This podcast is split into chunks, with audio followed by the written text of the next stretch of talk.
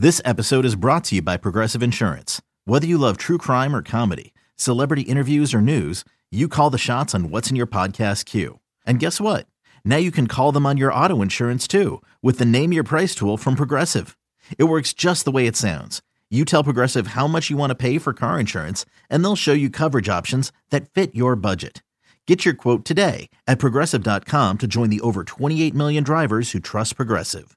Progressive Casualty Insurance Company and Affiliates. Price and coverage match limited by state law. From a baseball standpoint, uh, you'd much rather be having these discussions at a, in a better spot, but we have to accept it and own it, and I think we start doing that today. Uh, that's why we're all going to sit up here and try to provide answers to some questions about the season. I think it's fair to say that all of us Uh, are going to take some time here in the upcoming days and assess quite a bit uh, and then start forming some opinions and plans to, to continue to work to improve.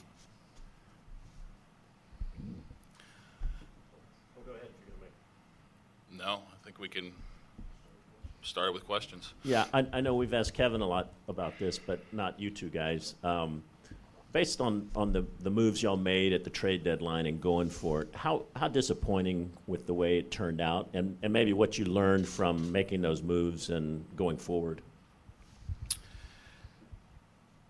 Um, I don't know if disappointed. Like, yeah, you're, you're disappointed with, with where things ended up, but uh, you also recognize that over any two months, you know, so much can happen. There's there's just...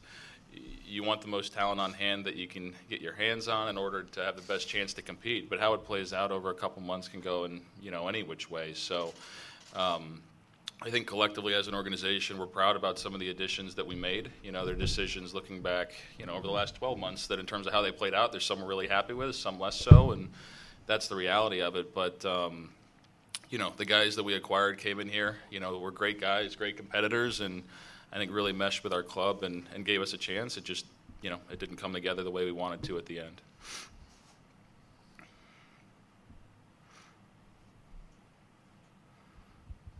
Yeah, Eric or Haim, or, 'cause I know we've talked about this with Kevin a little bit too, but as far as just the um, philosophy of trying to find that niche between improving the offense but not hurting the defense, you know, pitching and defense was kind of your calling card when you made the playoffs all those years, and your run differential the last four years has obviously been nowhere near where it was during that period. How do you address that, and do you kind of rethink maybe how you were going? You kind of went from one side to the other side and try to find the middle?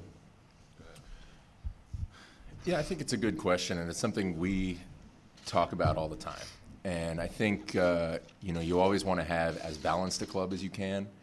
Uh, you always want to have Uh, as many complete players as possible, and we try to factor in the contributions that every player makes in any facet of the game, and ideally we have players who are contributing in all those facets. At the same time, you can't run away from talent, and talent comes in different forms, and you know, some players uh, that talent's more weighted to their offense, some players it's more weighted to their defense, uh, base running, what have you, and we try to look at all that and factor it all in, and we want to have as balanced a group as we can, but uh, talent is still king.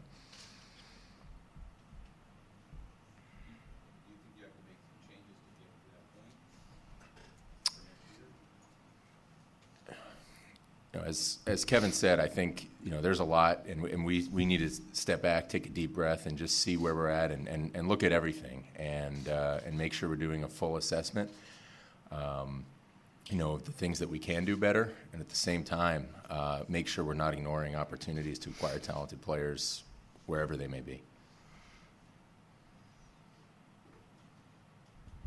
Having said that, do, do you feel like you have a, I mean, looking at your team for next year on paper, and I know a lot of that's fluid now, but you do have a pretty solid base in catching, shortstop, and center field, pretty critical positions there, and your starting rotation. Do you feel like you've got a better base going into the offseason than maybe in seasons past?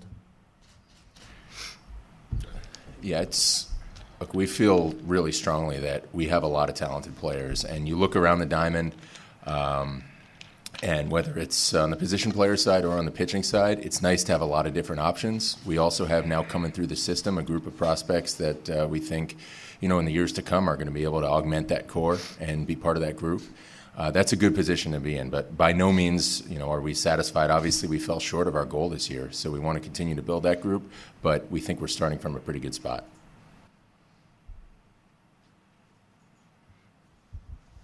Kevin, during the offseason last year, you spoke about not wanting to ever have to talk about sixty-eight again. Um, this year we hit eighty. Is eighty palatable enough to be able to at least talk about it in a positive way? I, I think there were po- excuse me. I think there were positives uh, in there without a doubt, but the, the, the probably the disappointments outweigh those. I mean, I, I think we we break camp uh, with a goal in mind that we want to find our way to to get into some postseason baseball. We haven't done that in three years. Um, they're different, you know. Uh, last year, there was probably some some uh, some prep and planning that we were doing in the month of September. We were able to. This year we haven't. Uh, this one stung a little bit more simply because of the position that we put ourselves in coming out of the break. I mean, we were feeling pretty good for good reason. We played well against a big series uh, at home against Boston. We had the crowd support. Uh, the team was excited. We go on the West Coast and, and find a way to play pretty good. And then some things kind of spiraled from there. So Uh, I think you have to separate them, and you, you view them differently. Uh, it'll take some time, but I don't, if, if we begin to start accepting eighty or, or, or, or something that's not good enough, I don't know where we're going. So to answer your question, no. How how would you – I mean, it's a simplistic question, but the standings show how far you were for making the playoffs, but realistically – how far do you think you are, and, and how much do you have to do this offseason to close that gap?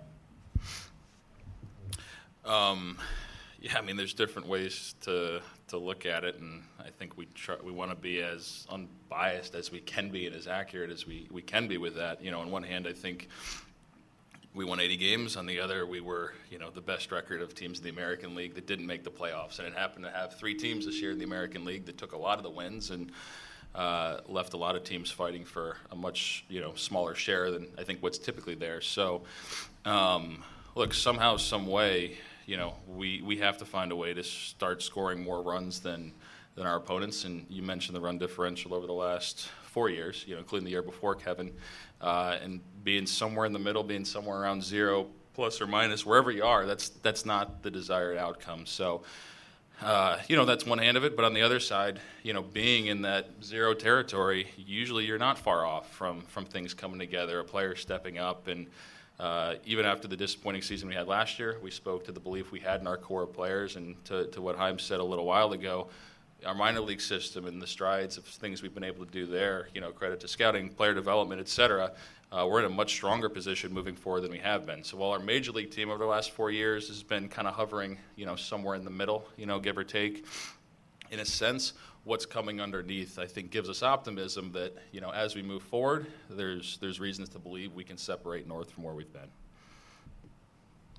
Eric and Haim, question on, since you brought up the run differential, Um, the three division winners this year were all teams in the bottom five in the American League in strikeouts for their hitters.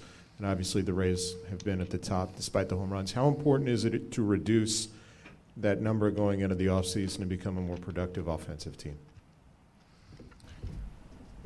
Well, I think, you know, you just spoke to it, that there are some, you know, dynamic clubs uh, in this league that uh, that have not struck out a whole lot. Now, that said, you know, year in, year out, sometimes there are very good clubs that do.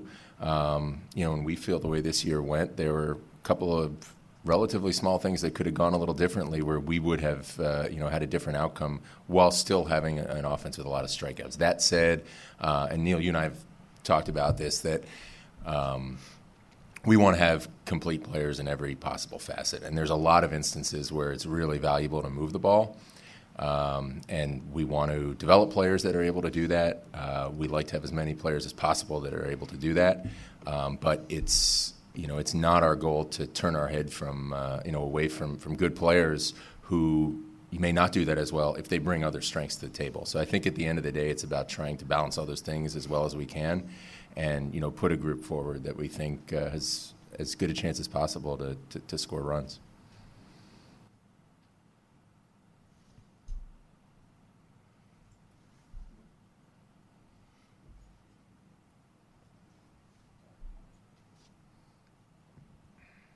Guys, of uh, all the uh, potential free agents from this year uh, going into this offseason, nobody's been here longer than Alex Cobb. Can you guys just talk about what Alex has meant uh, to this organization? A heck of a lot. Um, I'm not sure where to begin, and uh, could go on a lot longer than than I will in this response. But, you know, Alex Cobb, from the competitor, from the person, from the teammate, you know, you all have been around him. You've you've seen him grow and develop and mature uh, for, you know, some time here at the major league level. You know, he's a testament to the scouting side of things and identification of a high school kid that was often overlooked. It's a testament to player development and a player that coming up through the system uh, wasn't highly regarded. He wasn't a top one hundred prospect. He wasn't a lot of those things, and uh, that speaks to our player development system. But, you know, above all, it speaks to Alex Cobb and someone that, you know, be it some of the injuries and the things that he has faced and overcome to just his his history and his development path, he has earned it every single step of the way without a whole lot being handed to him, frankly. And, um, you know, I don't know what the, the future brings necessarily, but Uh, it's important that we, I think, all acknowledge and appreciate everything that he has meant to our organization, um, you know, to this point. Uh, Kevin and, and you guys too. I mean, the, some of the statistics show you guys were like the best defensive team in the league. I think maybe some of us who watch from upstairs don't necessarily have that view anecdotally. I mean, do you think the defense is is good enough? Do you think that can improve? And, and what impact did Hechavarria have on it once you got him? There were some nights I didn't think we were the best defense e- either. I, I know what some of the uh, websites uh, and stat- statisticians expressed, uh, but I do think we, we did, for the bulk of it, play some pretty good defense. I think we have uh, really, really good outfield speed. That showed up, uh, obviously highlighted by K K, but Steven Sousa had a tremendous defensive year for us. Uh, and anytime Peter Borges is out there, he's going to add to that. Corey Dickerson made some big strides from last year to this year as a de- defensive player. Uh, our defense, when we acquired Adeiny Hechavarria, uh, for me, drastically turned. I, I thought he made everybody else around him better, and he also, um, you know, allowed us to do some things. He covers more ground. The routine play wasn't out. Um, so in that regard, specifically about Adeiny, I mean, he's probably the, the, the best that I've seen in three years on a on a nightly basis. Uh, he's very similar to what K K provides in the outfield. Um, your next question was, do we feel that we're strong going into that in the offseason? Yeah, more or less. Yeah, uh, yes, yeah, I, we do. I, I think Wilson Ramos, uh, we, we Wilson came back. He worked really hard from a rehab standpoint. I don't know if he afforded himself the time to get back into baseball shape. And that's not an easy thing that you can do with, with uh, playing games in the minor leagues and having your mapped out schedule. I think it took some time, but I thought I thought we saw some strides made throughout the course of the season with him. I thought that, um, you know, with with probably more day, days off, I could have helped with that. Would have kept him fresher, kept him a little cleaner, and I think we're going to see a, a, a, a stronger defender next year. Back to Cobb for a second. Uh, most everyone assumes that he will not be back next year. Is there a chance that that could be wrong? Look, at this point, you know, uh, we're still kind of decompressing from the season. And, and as Eric said, I mean, I think right now we want to appreciate, you know, everything he stands for. Great example for every young pitcher that we have in this organization. Um, you know, you can never rule anything out. Um, that'll be part of the conversations that we're going to have starting today, where we'll step back and look at uh, different ways that this club could come together and see, uh, you know, but there's no question, uh, you know, the, the caliber of pitcher that he is.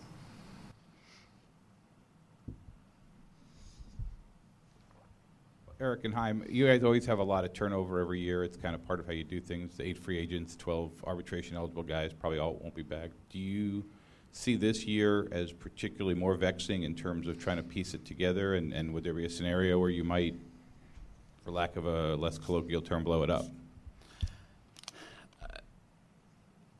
Right now, no answers. We've got a lot of questions and things that, that we've generated over time, and I think each passing year you spend with your wins and losses somewhere, you know, short of where you want to be, you ask the questions. Some of them get louder, you know, and it's just the way it is. Um, naturally, I don't think the questions we ask ourselves are much different from the uh, questions that are asked by people that follow our team very closely, be it our fans, be it the media. Um, but at the end of the day, it's it's our job to be as disciplined as possible, to be as grounded in reality as possible, to, you know, to, to to try to remove as much of the emotion from it as possible in order to make the best decisions possible, again, possible for our, our organization. So, um, you know, it's a question that I think at any point we, we ask ourselves, but, um, you know, in the, the coming weeks here is, I, I think we'll, we'll begin to, you know, kind of chart a clearer path, hopefully, for the off season ahead and what that means, but we're not, we're not to any point yet where anything is definitive.